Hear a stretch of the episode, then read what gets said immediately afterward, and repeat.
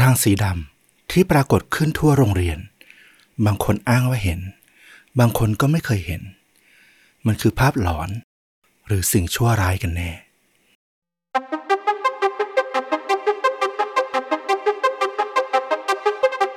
สวัสดีครับ สวัสดีครับ เรื่องจริงยิ่งกว่าหนังพอดแคสต์จากช่องชวนดูดะอยู่กับต้อมครับ แล้วก็ฟลุกครับ กับเรื่องจริงสุดเข้มข้นจนถูกนำไปสร้างเป็นภาพยนตร์ เปิดรายการวันนี้ใกล้จะสิ้นปีแล้ว ผมก็อยากจะชวนพูดถึงกระแสหนึ่งที่ผมว่าน่ายินดีมากๆ ก็คือกระแสหนังไทยซีรีส์ไทย ที่ปีนี้เนี่ยมาแรงมากเลยนะ หนังไทยระดับร้อยล้านก็หลายเรื่อง ซีรีส์ไทยดัง ๆ ที่เป็นที่พูดถึงก็มีเพียบเลย อืมก็ต้องบอกว่าตั้งแต่กระแสสัปเหร่อมาเนาะโอ้โห คนไทยก็อุดหนุนทั้งหนังไทยแล้วก็ซีรีส์ไทยกันเยอะมากขึ้น ก็น่าชื่นใจแทนคนทำงานมากๆ เป็นสัญญาณบอกให้รู้นะว่าหนังไทยคุณภาพดีเนี่ยที่ทำได้โดนใจผู้ชมในยุคนี้เนี่ยมีเยอะ แล้วก็เห็นว่าวันนี้ต้อมก็นำอีกหนึ่งผลงานซีรีส์ที่สร้างโดยคนไทยเนี่ยมาแนะนำกันใช่ไหมใช่เลยครับ วันนี้เนี่ยรายการของเราได้รับการสนับสนุนจากวิว ทำให้เรามีโอกาสได้รับชมซีรีส์ที่มีชื่อว่า Shadow เงาล่าตาย เป็นซีรีส์ฟอร์มใหญ่แนวเขย่าวขวัญผสมจิตวิทยา ดูจากหน้าหนังเนี่ยอาจจะเหมือนเป็นซีรีส์วัยรุ่นนะ ขายแฟนคลับอะไรประมาณนั้น แต่บอกเลยว่าพอผมได้รับชมจนครบ 14 ตอนแล้ว มันมีอะไรให้พูดถึงมากกว่านั้น เยอะมากเลยครับ โอ้โห น่าสนใจมากนะ แล้ววันนี้ผมก็มีเรื่องจริงที่เกี่ยวข้องกับเรื่องของเงามรณะมาถ่ายทอดให้ฟังด้วย ก็จะได้ตรงกับธีมเดียวกันเลยเนาะแต่ก่อนอื่นอยากจะให้ต้อมลองเล่าให้คุณผู้ฟังแล้วก็ผมด้วย ฟังหน่อยว่า Shadow เงาล่าตายเนี่ยมันมีความน่าสนใจยังไงบ้าง ได้เลยครับ เริ่มจากที่ซีรีส์เรื่องนี้ไม่ใช่ซีรีส์ที่เขียนบทขึ้นมาเฉยๆนะ แต่มันผ่านการประกวดโครงการที่มีชื่อว่า Will Pitching Forum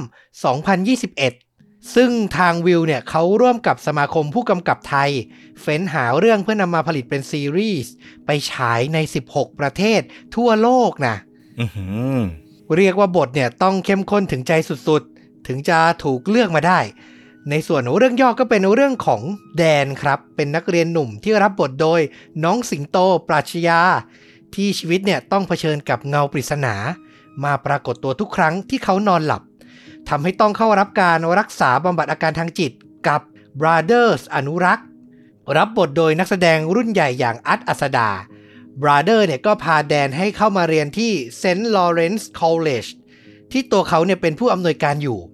และนั่นก็ทำให้แดนมีโอกาสได้เจอกับกลุ่มเพื่อนครับ วัยเดียวกันอย่างนายที่รับบทโดยน้องฟลุกนทัศ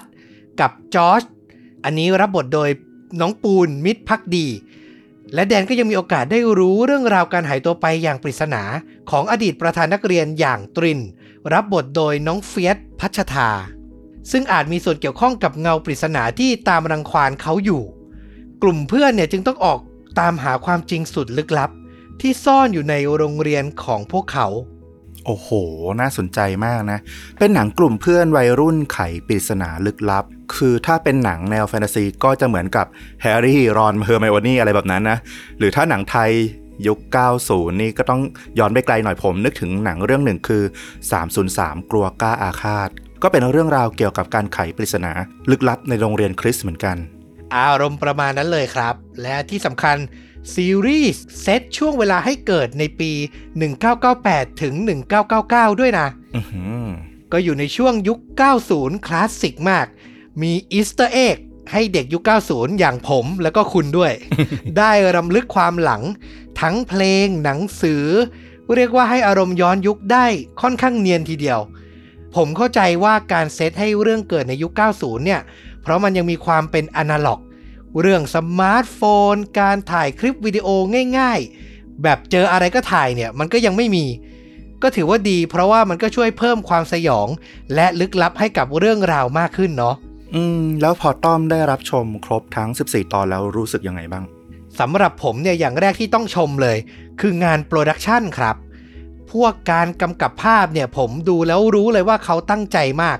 มุมกล้องดีไซน์มาทุกซีน สวยแล้วก็ส่งอารมณ์ดีสำหรับเนื้อหาเนี่ย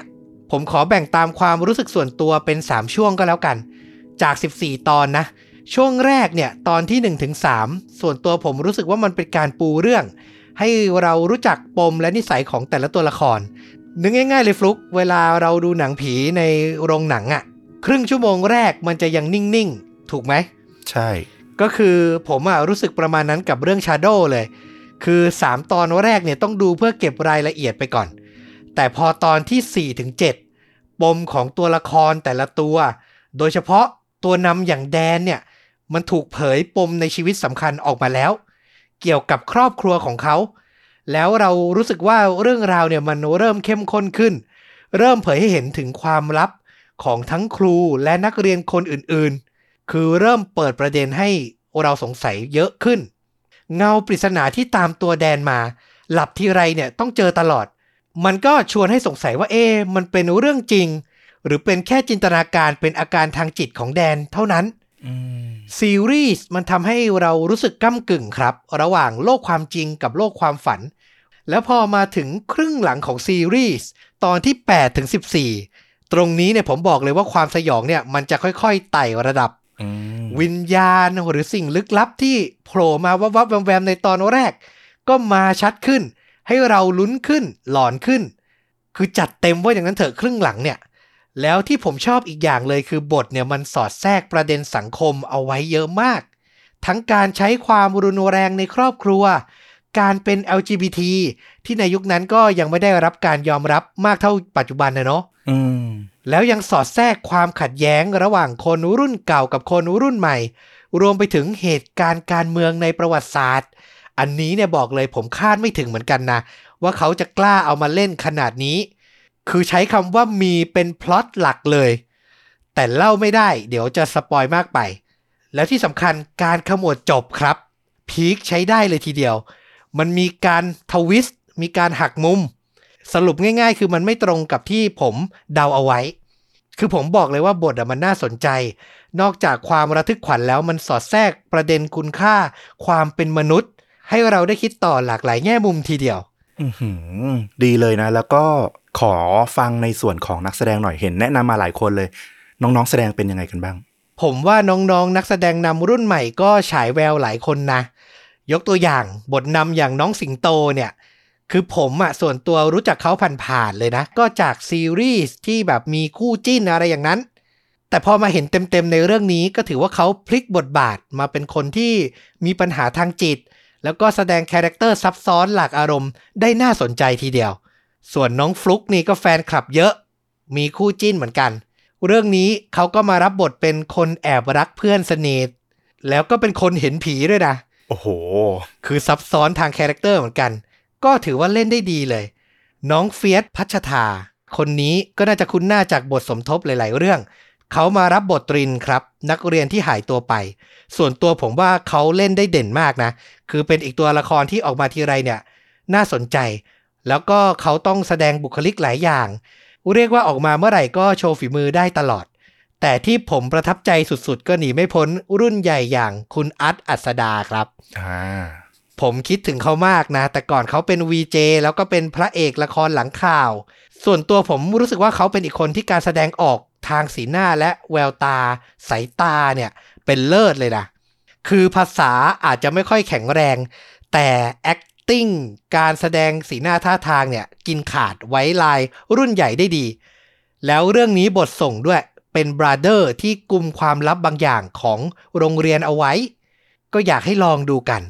นอกจากนี้ก็ยังมีพีทพลครับ อดีตเดอะสตาร์เนาะเขาก็มารับบทเป็นมาสเตอร์โจ เป็นอาจารย์ที่กลุ่มความลับไว้อีกคนนึง แล้วก็มีแรปเปอร์ชื่อดัง Lazyloxy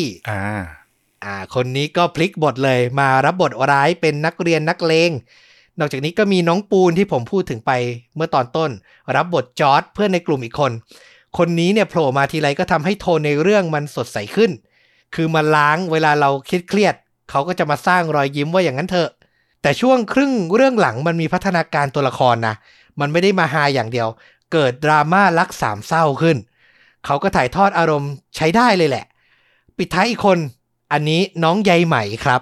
คุณน่าจะคุ้นๆบ้างเป็นดาราเด็กเนาะอืมตอนนี้น้องเขาโตแล้ว แล้วก็มารับบทนำหญิงคนเดียวในเรื่อง ก็แสดงได้สดใสน่ารักดีทีเดียว สรุปง่ายๆ แล้วกันว่าถ้าเป็นแฟนคลับของกลุ่มนักแสดงนำยังไงก็ห้ามพลาดอยู่แล้ว แต่ถ้าเป็นคอซีรีส์ทั่วไป ก็ต้องบอกว่าพวกเขาเนี่ย ต่างมาพลิกบทบาทได้น่าสนใจ และถ่ายทอดได้โอเคเลยดีทีเดียว ก็อยากฝากไว้นะครับกับซีรีส์ส่งท้ายปี 2023 ที่ส่วนตัวผมว่าน่าสนใจที่สุดเรื่องหนึ่งเลย Shadow เงาล่าตาย วันนี้ก็รับชมได้แล้วบนแอปพลิเคชัน Viu 14 ตอนครับ ตั้งแต่ต้นจนจบสตรีมครบแล้ว ไม่อยากให้พลาดกันเลยนะ เอาล่ะมา ถึงเรื่องจริงจากฟลุกกันบ้าง ก็วันนี้ก็ขอพาต้อมแล้วก็คุณผู้ฟังเนาะหลังจากที่ฟังเรื่องราวเกี่ยวกับซีรีส์ไปละ ผมว่าเออเรื่องนี้มันมีส่วนที่ใกล้เคียงกับเรื่องจริงที่มาเล่าวันนี้ มันเป็นเรื่องราวแปลก ๆ ที่เกิดขึ้น ไม่ไกลไม่ไกลบ้านเรานะนั่นคือประเทศมาเลเซีย และสถานที่ที่เกิดเนี่ยคือเมืองที่ชื่อว่าโกตาบารู เป็นเมืองหลวงของรัฐกลันตันเนาะซึ่งอยู่ติดกับจังหวัดนาราธิวาสของไทยเรานี่เองคำว่าโกตาบารูเนี่ยมันก็มีความหมายในมาลายูเนี่ยว่าเมืองใหม่หรือปราสาทใหม่อะไรแบบนั้น ด้วยความที่มันเป็นคำที่มันกว้างๆอะมันก็เลยมีสถานที่ที่เรียกว่าโกตาบารูเนี่ยหลายที่อย่างในประเทศไทยเองก็มีตำบลอยู่ในจังหวัดยะลาชื่อว่าโกตาบารูเหมือนกัน แต่โกตาบารูที่มาเลเซียที่กำลังอยู่ในเรื่องที่เรากำลังจะเล่าเนี่ยเขาเป็นดินแดนที่มีชาวมาลายูนับถือศาสนาอิสลามเนี่ยอยู่กันหนาแน่นกว่า 90%ของพื้นที่เลย ที่เหลือก็จะเป็นเชื้อชาติจีนแล้วก็คนไทยบ้างเป็นกลุ่มรองๆลงมา เหตุการณ์เนี่ยมันเริ่มขึ้นในช่วงเดือนเมษายนปี 2016 ที่โรงเรียนมัธยมของรัฐแห่งหนึ่งชื่อว่า เป็นกาลันเชปา แห่งที่สอง ตั้งอยู่ทางตอนเหนือของโกตาบารูนะ ก็เป็นโรงเรียนขนาดใหญ่ มีอาคารคอนกรีตหลายหลัง มีสนามบอลอยู่ตรงกลางนะ แล้วก็รายล้อมไปด้วยอาคาร รอบๆ โรงเรียนเนี่ยก็จะเป็นพวกถนน เป็นป่ารกชัดครึ้ม ที่มันขึ้นกันเองเนี่ยไม่มีใครไปดูแล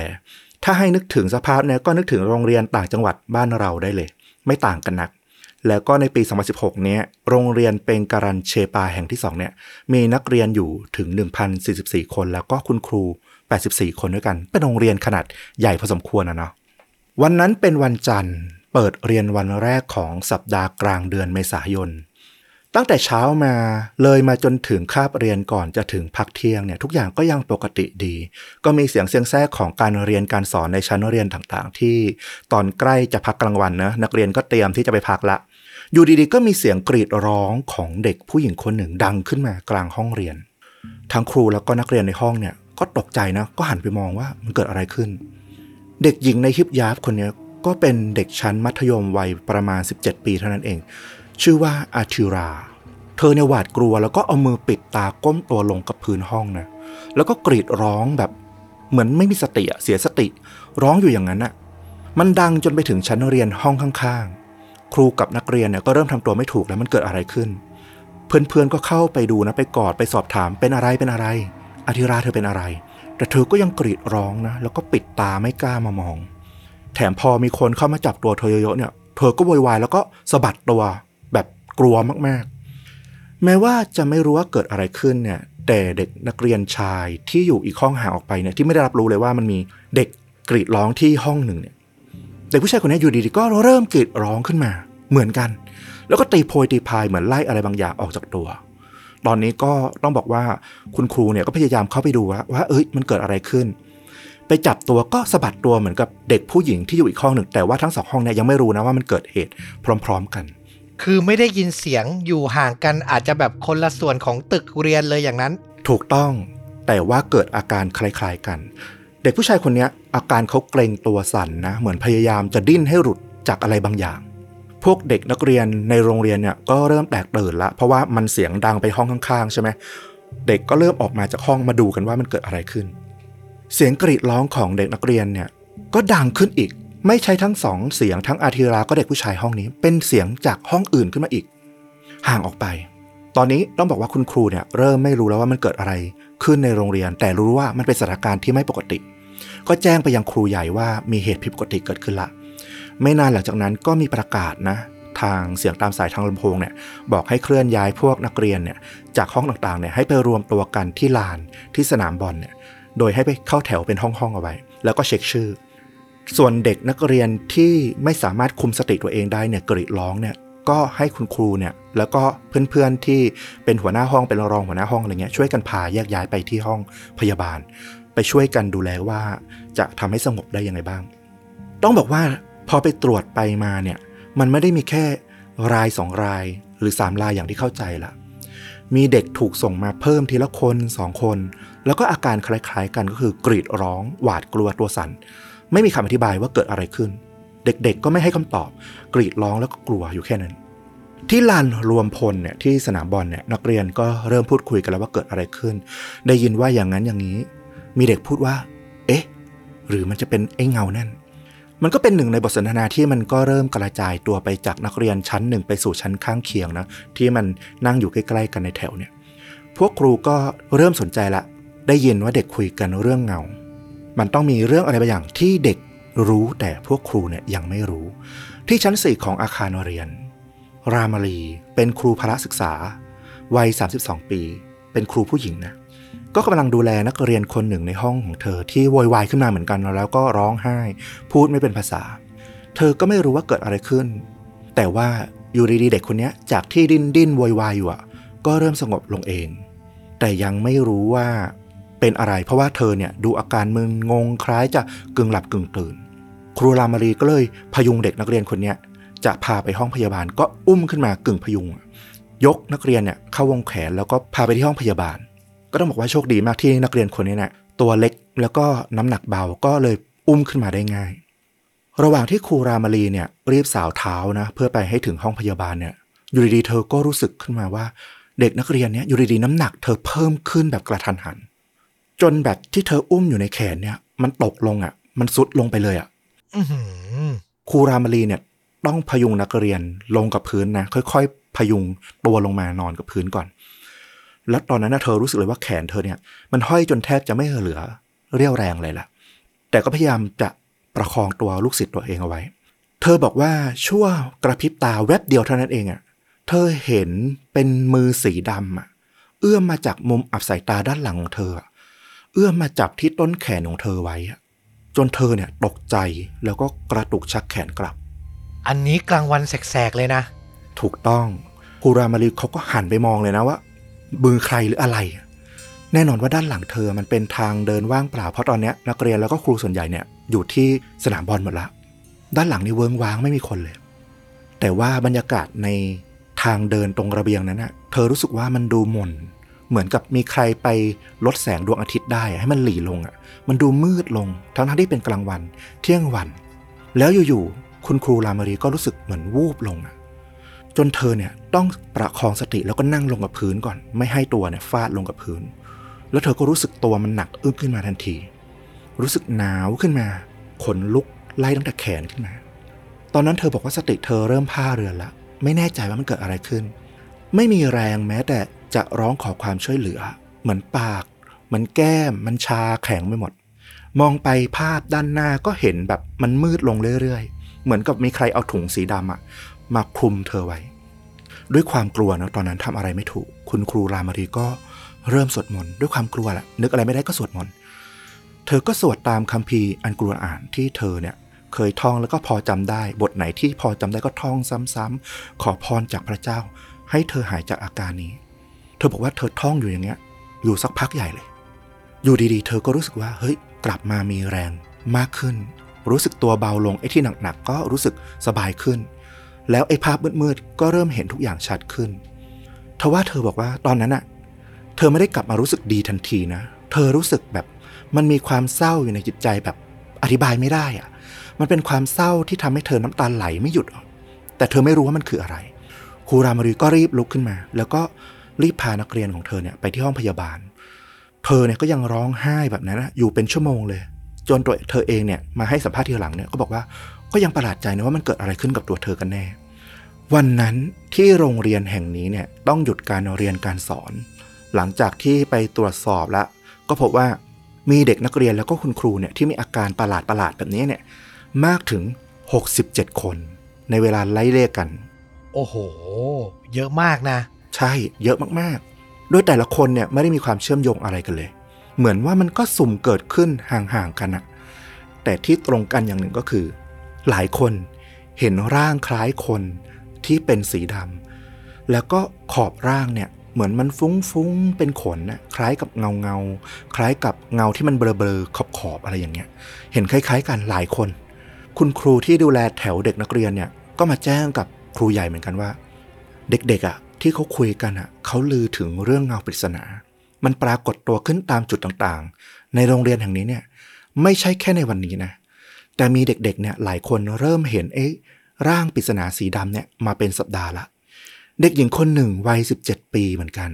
เล่าว่าเธอเข้าห้องน้ำที่บริเวณชั้นที่ 3 แล้วอยู่ดีๆ เธอก็รู้สึกขยับตัวไม่ได้ ทั้งนั้นที่เธอเนี่ยร่างกายแข็งแรงแล้วก็ไม่เคยมีอาการอะไรแบบนี้มาก่อน เธอรู้สึกถึงมวลอากาศสีดำมันกดลงมาที่ตัวเธอ ขณะที่นั่งอยู่ในห้องน้ำเธอก็พยายามส่งเสียงนะ เรียกเพื่อนที่อยู่ด้านนอก แต่ก็ทำไม่ได้ เธอทำตัวไม่ถูกจนอดทนอยู่นานจนสิ่งนั้นนะมันผ่านไปเองทว่าเนี่ยคือสิ่งที่เธอคิด ในความเป็นจริงก็คือ เธอสลบคาห้องน้ำไปเลย จนเพื่อนๆเนี่ยต้องไปตามคุณครูเนี่ยมาช่วยพังประตู แล้วก็พาไปที่ห้องพยาบาล เธอก็เอาเรื่องนี้เนี่ยไปเล่าให้เพื่อนๆฟัง จริงๆอะตอนแรกเธอก็กังวลนะหรือว่าจะปล่อยผ่านไปดีอาจจะเป็นแค่อาการหน้ามืด ระหว่างที่ไปเข้าห้องน้ำอยู่ก็ได้ทว่าเนี่ยที่เธอตัดสินใจเล่าให้เพื่อนๆฟังเนี่ยก็เพราะว่า มันไม่ใช่ครั้งแรก มันเกิดขึ้นกับเธออย่างนี้เนี่ย มาก่อนหน้านี้ถึงสองครั้งแล้ว ในรอบเวลาที่ห่างกันไม่กี่วัน แล้วก็เกิดขึ้นในห้องน้ำเนี่ย คนละชั้น สิ่งหนึ่งที่มันชัดเจนขึ้นในทุกครั้งเลย ที่ทำให้เธอตัดสินใจว่าเรื่องนี้เนี่ยเก็บเอาไว้ไม่ได้ละมันไม่ใช่เรื่องของสุขภาพละก็คือทุกครั้งที่เธอรู้สึกถึงเงาดำๆที่มันลอยลงมาคลุมตัวเธอเอาไว้เนี่ย เธอก็สงสัยแล้วก็พยายามจ้องมองมันให้ชัดเจนขึ้นว่าไอ้เงานั้นมันคืออะไรแน่ แต่เงานั้นนะมันทำให้เธอรู้สึกสะอิดสะเอียน แล้วก็ทำให้เธอเนี่ยกลายเป็นอัมพาตถูกตรึงอยู่กับที่ แล้วโลกก็ค่อยๆมืดลง จนกระทั่งเนี่ยเธอบอกว่าทั้งสามครั้งเลยเกิดขึ้นคล้าย ๆ กันก็คือ เธอมักจะได้สติตื่นขึ้นมาเนี่ยตอนที่มาถึงมือของอุสตาดละอุสตาดเนี่ยเป็นใครอุสตาดคือครูสอนศาสนาอิสลามของโรงเรียนนะนะเขามาถึงที่ไรเนี่ยเธอก็มักจะได้สติขึ้นมาทุกครั้ง ไม่รู้ว่าเขาทำอะไรหรือเปล่า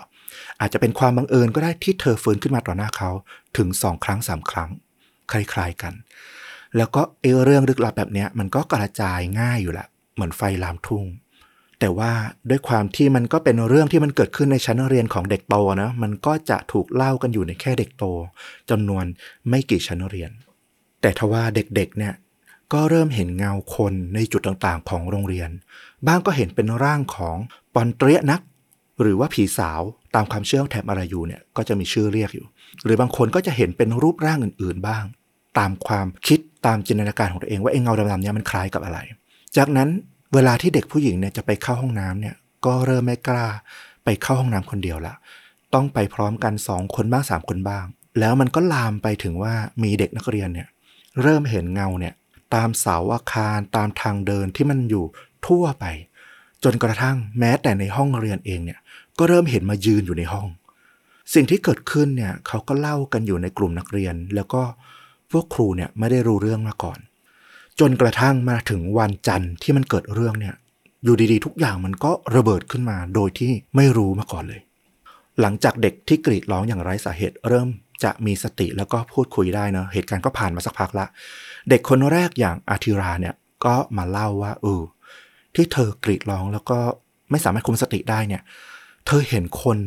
ตัวสีดำเป็นเงาเงาเนี่ยมายืนอยู่ในห้องเรียน แล้วมันก็ตรงเข้ามาจับตัวเธอไว้ เธอตกใจมาก แต่ก็ไม่สามารถกรีดร้องออกมาได้ ตอนนั้นเธอรู้สึกชาแล้วก็หนักอึ้งมาก มันกดมาสักพักจนเธอรู้สึกทนไม่ไหว ต้องระเบิดเสียงร้องออกมา แล้วก็กรีดร้องออกมาสำเร็จ ตอนนั้นเองอะที่มันทำให้เธอเนี่ยคุมสติไม่อยู่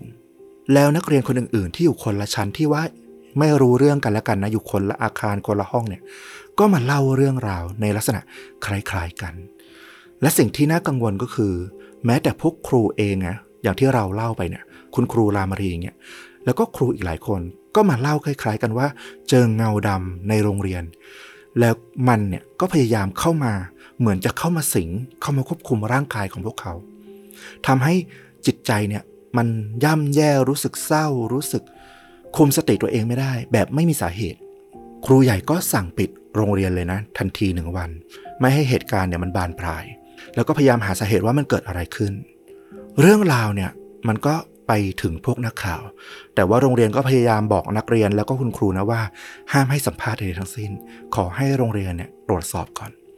ก็มีแม่ค้าที่ขายอาหารหน้าโรงเรียนเนี่ยก็เล่าว่า ตอนที่รถพยาบาลเนี่ยมารับพวกนักเรียนพวกครูที่มีอาการไม่ปกติเนี่ยออกไปเนี่ย เธอยังเห็นเด็กคนหนึ่งเนี่ยที่ถูกพาขึ้นรถเนี่ยสภาพดูอิดโรย แล้วก็ร้องไห้สั่นกลัว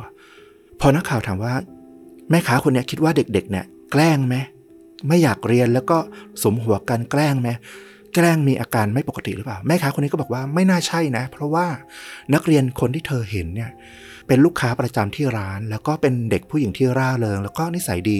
ตั้งใจเรียน ไม่น่าจะทำอะไรแบบนั้นแน่นอน วันพุธโรงเรียนก็กลับมาเปิดอีกครั้งหนึ่ง แม้ว่าข่าวจะยังไม่มีมุมอะไรให้เล่นมากนะนะ เพราะว่าโรงเรียนก็ปิดเหมือนกับว่ามีเหตุการณ์ไม่ปกติเฉยๆ แล้วก็ทำการสืบสวนหนึ่งวัน แน่นอนว่ามันก็ยังมีความกังวลของผู้ปกครองบางคนนะเพราะว่าลูกหลานมาเล่าให้ฟังอยู่แล้วว่าเกิดอะไรขึ้น เด็กชายคนที่เกิดอาการคนที่สองที่เราเล่าไปเนี่ยคุณแม่ของเขาเนี่ยพอได้ยินก็เหมือนรู้ทันทีเลยว่า มันมีบางอย่างที่ผิดปกติแล้วก็ไม่ดีเนี่ยมาทำอะไรบางอย่างกับลูกชายของเธอ เธอก็มอบเครื่องรางเอาไว้ให้เขา พกติดตัวไปที่โรงเรียนก็คือ ขวดพริกไทย โดยความเชื่อของครอบครัวนะ โดยความเชื่อทางแถบท้องถิ่นเขาก็คือ พริกไทยสามารถป้องกัน สิ่งชั่วร้ายจำพวกยิน พวกฮันตู ก็เป็นพวกวิญญาณ ชั่วร้ายในภาษามารายูนะอธิบายง่าย ๆก็คือไอ้พวกเนี้ยมักจะมีลักษณะร่างสีดำอย่างที่ลูกของเธอเนี่ยอธิบายเอาไว้เลย แม่ได้ยินก็มอบพริกไทยไว้ให้ปกป้อง ไม่ให้สิ่งชั่วร้ายมาสิงร่างอีก ไม่ใช่แค่แม่ของเด็กรายนี้คนเดียวนะ พอทุกคนกลับมาโรงเรียนอะ มันก็เริ่มมีการพูดคุยกัน แล้วก็เริ่มเชื่อแล้วว่า มันมีอะไรบางอย่างที่มันเหนือธรรมชาติกำลังเกิดขึ้นในโรงเรียนแห่งนี้ ครูใหญ่ของโรงเรียนก็ทำตามคำแนะนำของแพทย์ที่โรงพยาบาลนะว่า เหตุการณ์เนี้ยมันเรียกว่าอาการฮิสเทเรีย หรือโรคทางจิตชนิดหนึ่ง มันมีอาการแสดงออกได้หลายแบบ โดยไม่ได้เกี่ยวข้องกับเรื่องของความผิดแปลก ความพิการของร่างกายแต่อย่างใด ผู้ป่วยโรคนี้เนี่ยจะมีจิตสำนึกหวังอะไรบางอย่าง แล้วก็เกิดอาการที่อยากจะเรียกร้องความสนใจมากผิดปกติ ให้คนอื่นเนี่ยมาสนใจ โดยการกรีดร้องด้วยการเชื่อว่าเห็นนู่นเห็นนี่ก็คืออยากได้อะไรบางอย่าง อาจจะอยากได้ความรักหรือต้องการความสนใจอะไรแบบเนี้ยหรือบางทีก็เป็นเรื่องของสิ่งแวดล้อมที่มันชักนำกันเช่น เรื่องผีที่เด็กเล่ากันต่อไปเนี่ย มันก็สร้างบรรยากาศสร้างความเชื่อความอินขึ้นมา พอเห็นเพื่อนมีอาการขึ้นมาหนึ่งคนไอ้คนที่รู้ที่เห็นอาการก็เกิดคิดตามว่าตนเองก็อาจจะเกิดถูกสิงได้เหมือนกัน ก็มีอาการตามไป แพร่ระบาดไปเป็นอุปทานหมู่ โรงเรียนก็ปรับสภาพแวดล้อมนะ ตามคำแนะนำของแพทย์ว่าเออ ให้แก้ที่สภาพแวดล้อมก่อน ก็แยกเด็กที่มีอาการเนี่ยออกมาจากห้องเรียนไว้ก่อน ให้ไปเรียนรวมกันที่อื่น เพื่อไม่ให้เด็กคนอื่นเนี่ยเห็นเด็กคนนี้มีอาการแปลกๆอะไร แล้วก็คิดว่าเกิดอุปทานหมู่ได้ ก็ใช้วิธีการนี้ ตามหลักแล้วเนี่ยหลังจากที่แยกเด็กออกมา แล้วก็พยายามปรับบรรยากาศในโรงเรียนใหม่เนี่ยเหตุการณ์เนี่ยมันจะค่อยๆ ดีขึ้นตามลำดับตามที่เขาเคยศึกษากันมานะโดยหนึ่งวันที่หยุดไปนั้นนะสิ่งที่โรงเรียนทำเพื่อปรับบรรยากาศสิ่งแวดล้อมในโรงเรียนเนี่ย ให้ทุกคนรู้สึกมั่นใจเนี่ยก็คือ ครูใหญ่ไปเชิญคนทำพิธี ทางศาสนาเนี่ยมาปัดเป่าสิ่งชั่วร้ายในโรงเรียน ก็เป็นการเสริมกำลังใจให้ทั้งครูทั้งนักเรียนนั่นแหละ เป็นการแก้กลไกทางจิตของฮิสเทเรียในนักเรียนแล้วก็ในครูด้วย เพื่อจะได้เชื่อว่า เฮ้ย มันมีการปัดเป่าแล้วนะ เงาสีดำนั้นนะมันจะไม่อยู่ในโรงเรียนอีกละทว่า วันพุธเปิดเรียนขึ้นใหม่วันแรก ทุกอย่างเกิดขึ้นอีกครั้ง แล้วก็ไม่ใช่เด็กกลุ่มเดิมด้วยที่เจอ เป็นเด็กหน้าใหม่ บางรายก็เกิดมีอาการเห็นคนสีดำเนี่ย ขึ้นไปนั่งทับตัวเอง แล้วก็กรีดร้องงมไปทั่ว เกิดขึ้นมุมนั้นทีมุมนั้นทีจนเด็ก ๆ เนี่ยต้องออกมาจากห้องเรียนแล้วก็กลับไปรวมตัวที่สนามหญ้าเหมือนเดิม คราวนี้เด็กในแถวเนี่ยเริ่มมีอาการตามไป ครูใหญ่เนี่ยเห็นเหตุการณ์เกิดขึ้นซ้ำรอยเหมือนเดิมอีกละก็จำเป็นต้องสั่งหยุดเรียนยาวไปทั้งสัปดาห์เลย และระหว่างนี้ก็มีการติดตามอาการของนักเรียนที่ไปอยู่ที่บ้านนะว่า คนที่เคยมีอาการเจอเงาสีดำเนี่ยยังมีอาการแบบเดิมอยู่ไหม เพราะว่าถ้ามันเป็นโรคทางจิตฮิสซีเรียเนี่ยมันอาจจะเกิดขึ้นอีกไงมันไม่อยู่ที่สถานที่ก็ได้ แต่ว่าก็ไม่มีใครมีอาการที่บ้านอีกนะ การปิดโรงเรียนสองครั้งติดๆเนี่ยแน่นอนว่าโอ้โหข่าวนี้ก็เป็นเรื่องใหญ่ละเป็นข่าวที่ปิดไม่ลง เรื่องราวความลี้ลับในโรงเรียนเปงการันเชปาหมายเลขสองเนี่ย ก็เป็นข่าวดังขึ้นมา และมันก็ไม่ได้แค่อยู่ในรัฐกันตรันเท่านั้น แต่รู้กันทั้งประเทศมาเลเซียเลย นักข่าวก็ออกสัมภาษณ์ ค้นหาคำตอบแล้วว่ามันเกิดอะไรขึ้น เด็กนักเรียนที่เจอเงาสีดำจนสลบไปเนี่ย ก็มาเล่ารายละเอียดที่เธอเผชิญให้ฟังว่า เงาสีดำเนี่ยมันโผล่มา ให้เห็นนะ ไม่ว่าจะนักเรียนและครูเนี่ยต่างก็เห็นได้ทว่าน่าแปลกมากว่า เหมือนคนที่อยู่โรงเรียนมากที่สุด แทบจะตลอดเวลาทั้งกลางวันกลางคืนเนี่ยอย่างนักการพานโรงของโรงเรียนเนี่ยกลับไม่เจอเลย ไม่รู้เป็นเพราะอะไรเหมือนกัน เมื่อมีคนไปสัมภาษณ์พานโรงเนี่ยเขาก็บอกว่า ไม่เคยเจอก็จริงนะ แต่ว่าเขารู้ว่ามีบางอย่างที่มันไม่ดีเนี่ยอยู่ในโรงเรียนแน่ๆ เหมือนกับว่าที่เนี่ยมันคือบ้านของพวกมัน เขาใช้คำว่าพวกมันเลยนะทั้งที่ก่อนนี้เนี่ยพวกมันไม่เคยปรากฏตัวเลย แต่ในช่วงนี้เนี่ยกลับรุนแรงขึ้นแบบไม่มีปีไม่มีครุย พอถูกถามว่าทำไมถึงเชิญครูสอนศาสนามาทำพิธีแล้วมันยังไม่ได้ผลล่ะ เขาก็ให้ความเห็นในมุมมองของเขานะว่า ยินหรือวิญญาณร้ายตามความเชื่อของอิสลามเนี่ย มันมีสองจำพวก คือ ยินที่นับถืออิสลาม แล้วก็ยินที่ไม่นับถืออิสลาม เขาถามนักข่าวว่ารู้ไหมว่ายินแบบไหนเนี่ยมันน่ากลัวกว่ากัน นักข่าวก็บอกว่าไม่รู้สิ เขาก็เฉลย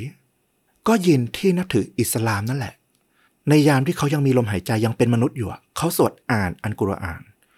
พอพวกเขากลายเป็นยินเนี่ยเขาก็มีความคุ้นชิน มีภูมิต้านทานต่อบทสวดต่อคำพีมันก็เลยไล่ได้ยากกว่า แต่นี่ก็เป็นความเห็นของพานโรงนะ ที่ให้มุมมองว่าทำไมถึงเชิญมาทำพิธีปัดเป่าไล่แล้วเนี่ย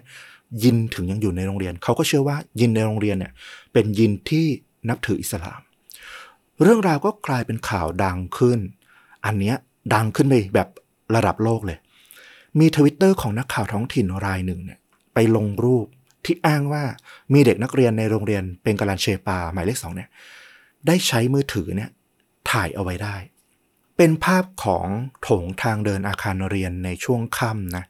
ไม่แน่ใจว่าช่วงค่ำหรือเปล่า แต่เราดูรูปเนี่ยมันน่าจะเย็นๆหน่อย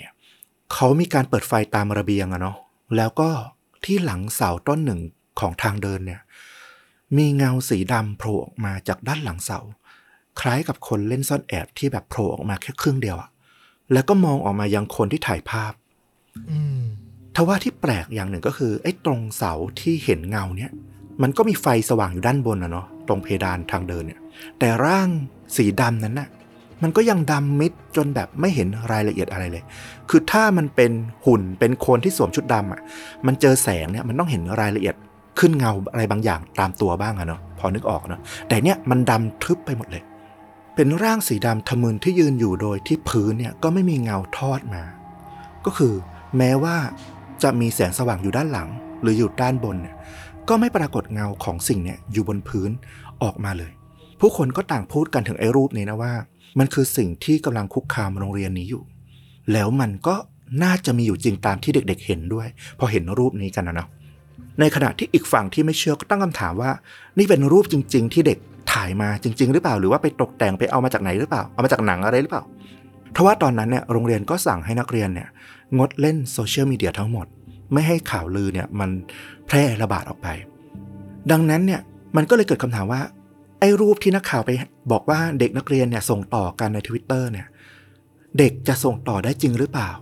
แต่ก็นั่นแหละนะ พอเด็กกลับบ้านอะ เขาจะไปโพสต์จะไปทำอะไร แล้วก็ ไม่รู้เหมือนกันตอบไม่ได้ ตัวนักข่าวเองเขาก็บอกว่า เขาได้รับรูปมาโดยที่มีการยืนยันว่าเป็นเด็กจริง ๆ แต่ว่าเขาก็ไม่สามารถตรวจสอบได้จริงๆแหละว่าไอ้รูปนี้เนี่ยมันถ่ายมาจากมือถือเด็กจริง ๆ หรือเปล่า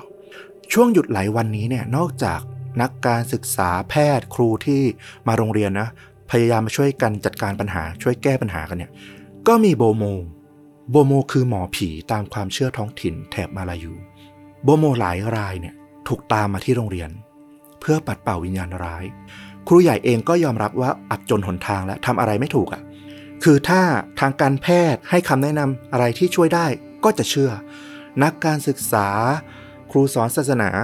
อะไรก็ตามที่มันพอช่วยได้ เธอททำหมดอะยอมทำหมดเลยเวลานี้ ถ้าโบโมเนี่ยจะทำให้เรื่องราวที่มันวุ่นวายเนี่ยจบลงได้เนี่ย เธอก็บอกว่าก็ต้องเอาโบโมมานั่นแหละโบโมเนี่ยเป็นผู้เชี่ยวชาญที่ประกอบพิธีทางไสยศาสตร์ เป็นส่วนหนึ่งในวัฒนธรรม ค้าสมุทรมารายูมาตั้งแต่ก่อนศาสนาอิสลาม จะเดินทางมาถึงแถบนี้แหละช่วงหนึ่งเนี่ยโบโมเคยถูกตีตาว่าเป็นพวกพ่อมดหมอผีพวกนอกรีด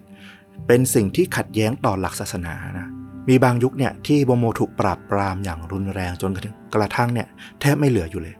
แต่ปัจจุบันเนี่ยโบโมยังสืบทอดกันมาในมาเลเซียแล้วก็ในแถบดินแดนใกล้ๆ อย่างสิงคโปร์หรือประเทศไทยเนี่ยก็ยังพอมีอยู่บ้าง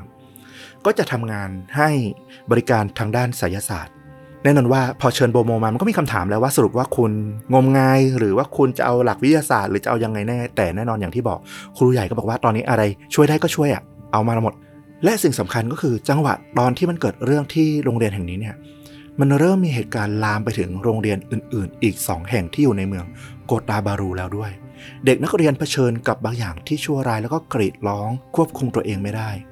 บางรายที่อยู่ห้องเรียนอยู่บนชั้นของสูงเนี่ย ถึงกับต้องมีแบบเพื่อนน่ะมาช่วยกันจับตัวไว้นะ เพราะว่ากลัวว่าจะกระโดดออกไปทางระเบียง แบบฆ่าตัวตายอะไรเงี้ยเพราะควบคุมร่างกายตัวเองไม่ได้ คือมันก็กลายเป็นปัญหาระดับเมืองระดับรัฐไปแล้วอะทว่าโบโมหลายคนในท้องถิ่นนะถูกเชิญมาแก้ปัญหาเนี่ย ก็จนปัญญาแล้วก็บอกว่าช่วยไม่ไหวจริงๆ ไม่รู้จะทำยังไงละแล้วก็ยอมแพ้กลับไป หลังจากที่ทำพิธีไปได้หลายครั้ง แต่ว่าเด็กๆ ก็ยังพบเงาสีดำอยู่ เหตุการณ์นี้ก็ดำเนินไปผ่านโบโมรายใหม่ที่เข้ามาช่วยแก้ปัญหา แล้วก็ยอมแพ้กลับไป นานถึงสองสัปดาห์ติด โดยที่ไม่มีอะไรแสดงถึงแนวโน้มที่จะดีขึ้นเลย จนกระทั่งมีโบโมรายหนึ่งวัย 35 ปี ถูกเชิญมาจากสุไหงโกลกที่ประเทศไทยเป็นชาวไทยนะคนนี้ ด้านสื่อท้องถิ่นเนี่ยเขาไม่ได้ระบุเอาไว้ว่าโบโมคนนี้จากประเทศไทยเนี่ยชื่อว่าอะไร แต่เรียกกันว่าต็อกวันมาดโบโมชาวไทยคนนี้ก็มาสื่อสารพูดคุยกับวิญญาณที่โรงเรียนแห่งนี้ เขาก็เข้าไปในโรงเรียนเดินไปแล้วก็พูดคุยทำพิธีอะไรของเขาเนี่ย มันก็ไม่มีคำอธิบายอะเนาะแต่เขาออกมาเนี่ยเขาก็เอามาเล่าให้ฟังว่า พวกยินแล้วก็ฮันตูที่หมายถึงวิญญาณร้ายในโรงเรียนเนี่ย บางส่วนเนี่ย มีคนที่เล่นของอะมีวิชา ส่งมาที่โรงเรียนเนี่ยจงใจมาเพื่อเล่นงานนักเรียนหรือครูในโรงเรียนโดยเฉพาะ พวกจินกลุ่มนี้เนี่ยตัวเขาเองเนี่ยสามารถใช้พิธีกรรมที่เขาร่ำเรียนมาเนี่ยสามารถปัดเป่าไล่ออกไปได้ ไม่มีปัญหาอะไร ที่ช่วงนี้เนี่ยมันอยู่ดีๆเกิดมันแสดงอิทธิฤทธิ์กันขึ้นมาหนักมากปรากฏตัวเห็นกันชัดเจนเกิดขึ้นรายแล้วรายเล่าเนี่ยก็เพราะว่า มันอยู่ในช่วงพระจันทร์เต็มดวงของเดือนเมษายน พอดี ซึ่งมันเต็มดวงในวันที่ 22 เมษายน มันก็ทำให้พวกยินเหล่านี้เนี่ยมีพลังมากที่สุด อันนี้คือที่โบโมเขาอธิบายนะพอผ่านพ้นวันที่ 22 ไปเนี่ย พลังมันก็จะอ่อนลงแล้วก็สามารถจะปัดเป่าจะไล่ไปได้ ช่วงที่โบโมคนก่อนหน้ามาทำพิธีมันอาจจะตรงกับช่วงที่มันทรงพลังมากที่สุด ก็เลยทำให้ไล่ยาก แต่ก็ต้องระวังว่าโรงเรียนเนี่ยไปทำให้ใคร ที่เล่นของมีวิชาเนี่ยไม่พอใจอยู่หรือเปล่า ถึงได้ส่งสิ่งเลวร้ายพวกนี้เนี่ยมาทำร้าย แต่ว่าไม่ต้องกลัวเพราะว่าอันเนี้ยเป็นการสั่งสอนส่งมากะไม่ได้เอาถึงตายมาให้กลัวให้หวั่นใจเท่านั้นเอง หลังจากนี้ก็คงไม่เป็นอะไรละแต่สำหรับเขาเนี่ยที่กังวลเลยเนี่ยก็คือยินอีกกลุ่มหนึ่ง ที่ไม่ใช่ยินที่พวกเล่นของเนี่ยส่งมา พวกมันเนี่ยสื่อสารคุยกับเขาบอกว่า จะไม่ไปไหนทั้งนั้น เพราะว่าที่นี่เนี่ยคือบ้านที่พวกมันเนี่ยอยู่มาหลายปีละ แต่พอสื่อสารต่อรองกันไปเนี่ย พวกมันก็บอกว่าจะยอมออกไปชั่วคราวก็ได้ เพื่อให้นักเรียนเพื่อให้ครูเนี่ยสบายใจ ซึ่งปัญหาเงาสีดำที่พบเจอเนี่ยในช่วงเวลาต่อจากนี้เนี่ยก็น่าจะทุเลาก็น่าจะหายไปด้วย แต่ก็เชื่อได้ว่าพวกมันเนี่ยจะต้องกลับมาสักวันหนึ่ง ตอบไม่ได้เหมือนกันว่าจะเป็นปีเป็น 10 ปีหรืออะไรมากกว่านั้น ตอบไม่ได้ อยู่ที่ว่าพวกมันจะกลับมาเมื่อไหร่ แต่ยังไงก็ตาม สักวันหนึ่งพวกมันจะต้องกลับมายังบ้านของพวกมันอีกอย่างแน่นอน หลังจากนั้นโบโมรายนี้ก็กลับประเทศไทยไปนะ นักเรียนครูในโรงเรียน ในโกตาบารูหลาย ๆ แห่งเนี่ยที่เจอปัญหาเนี่ยปรากฏว่าแปลกเหมือนกัน หลังจากที่โบโมรายนี้สื่อสารแล้วก็กลับไปบอกว่าจัดการแก้ปัญหาทุกอย่างปัดเป่า แล้วก็ต่อรองกับยินทั้งหลายไปแล้วเนี่ย เหตุการณ์ประหลาดพวกนี้ก็ไม่เกิดขึ้นอีก ซึ่งอันนี้ก็ต้องสุดแล้วแต่ใครจะเชื่อนะ แต่คำว่ามันจะกลับมาอีกเนี่ยมันก็น่าสนใจ เพราะว่าพอค้นกลับไปก็พบว่าเหตุการณ์แบบนี้มันเคยเกิดขึ้นกับเด็กนักเรียนในมาเลเซียมาแล้ว เมื่อทศวรรษที่ 1970 แล้วก็ปลายทศวรรษ 1980 ซึ่งในปี 1987 เนี่ยมีเด็กนักเรียนถึง 36 คนถูกเงาสีดำคุกคาม แล้วกว่าจะแก้ปัญหา ที่เด็กเห็นเงาสีดำนี้ได้ต้องใช้เวลานานถึง 5 ปีเลยทีเดียว การระบาดเกี่ยวข้องกับการตะโกน การวิ่งหนี อาการสับสนทางจิตร้องไห้ การเคลื่อนไหวที่แปลกประหลาด ความมึนงงการถูกสิง เกิดเหมือนกับที่มันเกิดขึ้นในเรื่องที่เราเล่าเลย แต่ว่าเกิดหลายสิบปีก่อนละ เหตุการณ์เกิดขึ้นเหมือนกันเป๊ะ แล้วก็มักจะเกิดขึ้นในเด็กผู้หญิงอายุ 13-17 ปีด้วย หลายรายเนี่ยที่เกิดอาการมักจะบ่นเรื่องศาสนาเรื่องการเรียนว่ามันหนักเกินไป ศาสนามันเคร่งเกินไป การนันทนาการ การผ่อนคลายในโรงเรียนมันน้อยเกินไป ในตอนนั้นเนี่ยแพทย์ก็ได้ใช้วิธีให้ทำพิธีทางศาสนาเนาะอ่านอันกุรอาน ปัดเป่าต่างๆ นานา ที่สำคัญก็คือมีการย้ายโรงเรียนพวกเด็ก ๆ ที่มีปัญหาเนี่ยออกไปยังโรงเรียนที่มีความเคร่งในเรื่องของความเชื่อน้อยลง ก็เพราะว่าสามารถแก้อาการเหล่านี้ให้หายไปเองได้เหมือนกัน ซึ่งภายหลังเนี่ยเขาก็เลยมักจะใช้วิธีการไอ้แก้สิ่งแวดล้อมในโรงเรียนอย่างที่อธิบายไปเนี่ยก่อน แล้วการจะใช้พิธีทางศาสนาหรือโบโมเข้ามาปัดเป่าเนี่ยจะเป็นทางเลือกหลังสุดๆ เลยในการแก้ปัญหาเท่านั้น เพราะแม้จะทำให้คนที่เชื่อเรื่องยินอย่างหนักแน่นเนี่ยหายจากอาการทางจิตได้ไวที่สุดนะ เชิญมาเห็นเป็นรูปธรรมเลยมีการปัดเป่ามีการไล่นะ สำหรับคนที่เชื่อเนี่ยก็จะหายได้ไวเลย แต่อีกทางหนึ่งเนี่ยมันก็เป็นการเสริมความเชื่อในเรื่องลึกลับ ให้แข็งแรงขึ้นอีกว่า เพราะปัดเป่าไงปัญหาถึงหายแสดงว่าพวกนั้นมันมีอยู่จริง ซึ่งในระยะยาวเนี่ยเด็กกลุ่มนี้หรือเด็กที่เคยได้ยินเรื่องราวประมาณนี้ก็อาจจะมีอาการขึ้นอีกได้เหมือนกัน หากสภาพแวดล้อม ความเครียด แล้วก็ปัจจัยอื่นๆเนี่ยมันส่งเสริมกันพอดี จะมองว่าที่เล่ามาทั้งหมดเนี่ยมันเป็นฮิสเทเรียอุปทานหมู่ รือจะมองว่าเป็นยินประจำโรงเรียนที่กลับมาหลอกหลอนทุกรอบ 10 ปี 20 ปีเนี่ยก็แล้วแต่นะว่าจะเชื่อไปในมุมไหน แต่ก็เป็นเรื่องจริงที่มีมุมแปลกให้ได้คบคิดกัน ซึ่งมันเกี่ยวข้องกับทั้งโรงเรียน เงาลึกลับ แล้วก็ปริศนาที่กลับมาหลอกหลอนเมื่อครบรอบวาระของมัน เชกเช่นเดียวกับซีรีส์ไทยอย่าง Shadow เงาล่าตายได้พอดิบพอดีเลยทีเดียว โอ้โห ต้องบอกว่าเป็นเรื่องจริงที่เข้มข้น และแม้จะไม่มีคำตอบของคำถามที่เกิดขึ้นในหัวตอนนี้มากมายหลายคำถาม แต่มันก็น่าหาข้อมูลเพิ่มเติม น่าดูภาพเหตุการณ์จริงมากๆ เอาไว้เดี๋ยวผมจะแปะไว้ที่ท็อปคอมเมนต์ ฝากฟลุกส่งลิงก์มาให้หน่อยแล้วกันเนาะลิงก์ภาพข่าวอะไรอย่างนั้นนะนะครับ ได้ และผมจับได้อย่างหนึ่งคือ ไม่ว่าคุณจะมองว่ามันเป็นอุปทานหมู่ มองว่ามันเป็นสิ่งลึกลับเป็นวิญญาณ แต่การที่มันจะมาก่อกวนเหล่าเด็กๆ หรือคนทั่วไปได้ อย่างแรกที่เป็นสาเหตุเลยคือ ความอ่อนแอทางจิตใจเนาะอืม ถูกต้อง ความเครียด ความเคร่งจนเกินไปทั้งในด้านการศึกษา หรืออาจจะรวมไปถึงศาสนาหรือเปล่าอันนี้ ผมก็ไม่อาจไปตัดสิน แต่มันสัมผัสได้ว่ามันมีความเครียดเนี่ยไปเกี่ยวข้องจริง ๆ แล้วถ้าจะแก้ให้ได้อย่างยืนยาวและยั่งยืน อย่างที่เขาวางแผนไว้ผมเห็นด้วยเลยนะ พาเด็กๆ ไปอยู่ในสิ่งแวดล้อมใหม่ๆสำรวจดูว่าอะไรที่ทำให้เด็กๆ เครียดเกินไป แล้วก็ค่อยๆ แก้ไปทีละเปราะทีละเปราะ ผมว่าแม้จะเป็นสิ่งลึกลับหรือไม่ ไอการทำแบบเนี้ยมันก็มีส่วนในการแก้ไขเนาะอืมอันเนี้ยดี ผมว่าเป็นการแก้ไขที่ยั่งยืนจริง ๆ แล้วก็ชื่นชมเลยคุณเนี่ยไปหาเรื่องจริงที่ใกล้เคียงกับซีรีส์ที่เราแนะนำในวันนี้ได้ดีจริง ๆ ผมฟังไปเนี่ย ผมรู้สึกหลอน เหมือนกับตอนที่ผมดูซีรีส์เรื่องนี้อยู่เลยนะ ไอ้เงาปริศนาที่มันมาก่อกวนเนี่ยมันคืออะไร ในเรื่องจริงไม่มีคำตอบที่ชัดเจน แต่ในซีรีส์ถ้าดูไปจนถึงตอนจบ ผมว่ามันก็มีคำตอบอยู่ในระดับหนึ่งแต่เงาปริศนาในซีรีส์เรื่องชาโดเงาล่าตายที่ว่านี้คืออะไร ก็อยากให้ทุกท่านลองไปหาคำตอบกันดูเองนะครับอืมฝากทิ้งท้ายเอาไว้อีกที สำหรับผมนี่คือซีรีส์น้ำดีส่งท้ายปี 2023 ที่เป็นฝีมือคนไทยที่น่าภาคภูมิใจเลยนะ มีทั้งความลุ้นระทึก แล้วก็สอดแทรกประเด็นคุณค่าความเป็นมนุษย์ได้ดีมาก Shadow เงาล่าตาย รับชมได้ทางแอปพลิเคชัน Viu ครับ สตรีมครบแล้ว 14 ตอน ก็ฝากกันไว้ด้วยก็แล้วกันสำหรับวันนี้ครบถ้วนทุกอย่างแล้วตอมกับฟลุกก็ขอลาไปก่อน แล้วเจอกันใหม่ในตอนต่อๆไป สวัสดีครับ สวัสดีครับ